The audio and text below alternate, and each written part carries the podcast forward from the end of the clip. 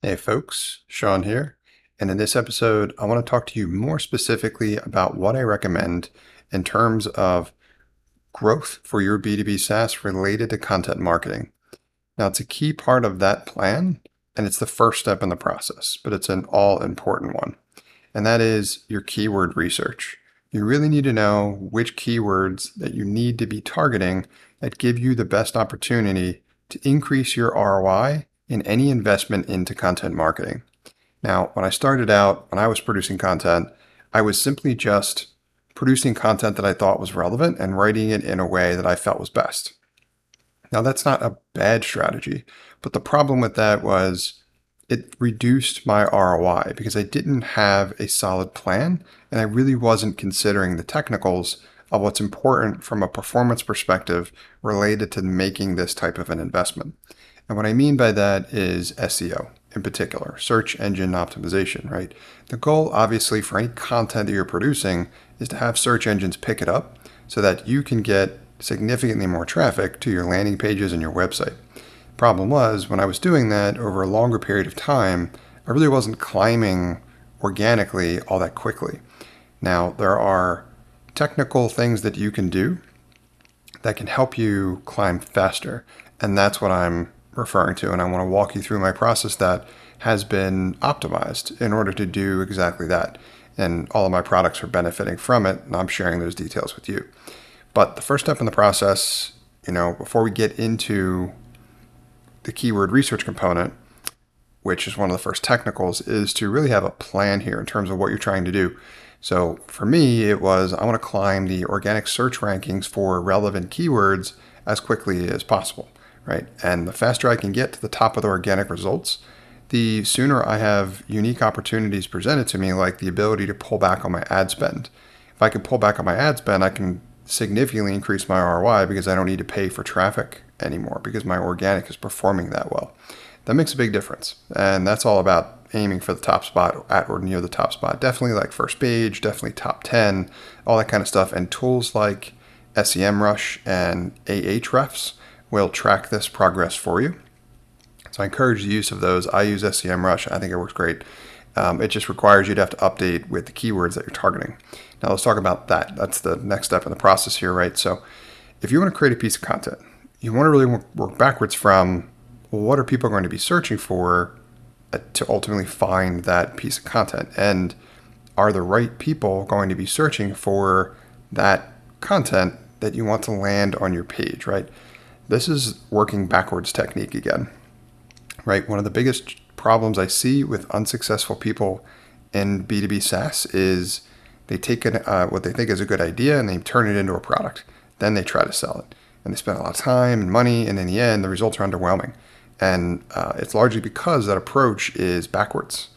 In reality, what you should be doing is you need to be working backwards from the problem. What is the problem that a specific target market has for which there isn't a great solution? Then, once you have enough of that data, then you work into how do I build a better version, a better solution to that problem with the SaaS that I want to bring to market, and then I start selling that. Same thing here. We want to start with the end in mind. Before I produce a piece of content on a topic, what are people searching for? And are people searching for that content, right? Is like for me, I talk a lot about B2B SaaS. So, what do people want to know related to B2B SaaS? It's more than likely stuff like this. Like I'm incorporating the keyword research that I've been doing into even this content I've been producing because I want to know what people are looking for. Like what are they what more what greater context are they looking for so that hopefully my content gets greater traction, right? Apply the same concept to my products.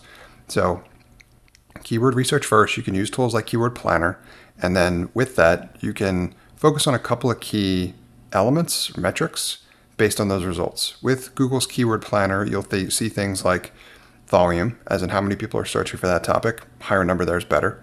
Keyword difficulty, or often shortened as KD, that is how much competition is there for that traffic. And in that instance, a lower number is better.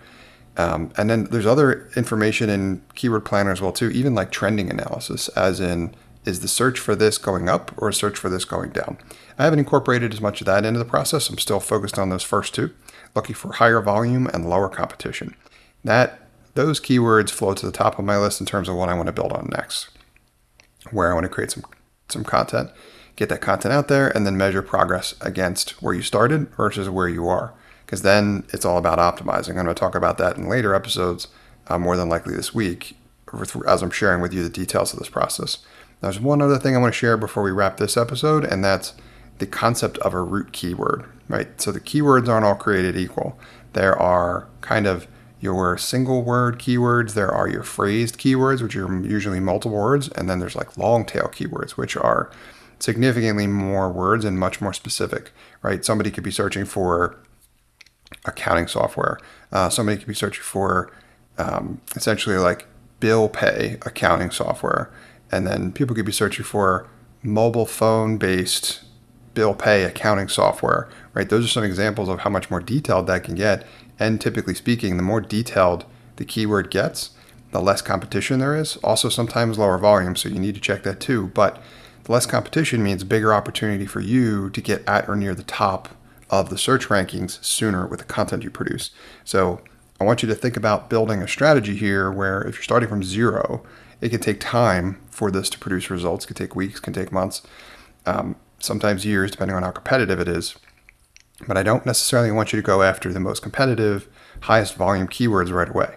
I want you to consider starting with some of those lower competition keywords that are still related to the traffic that you're looking for.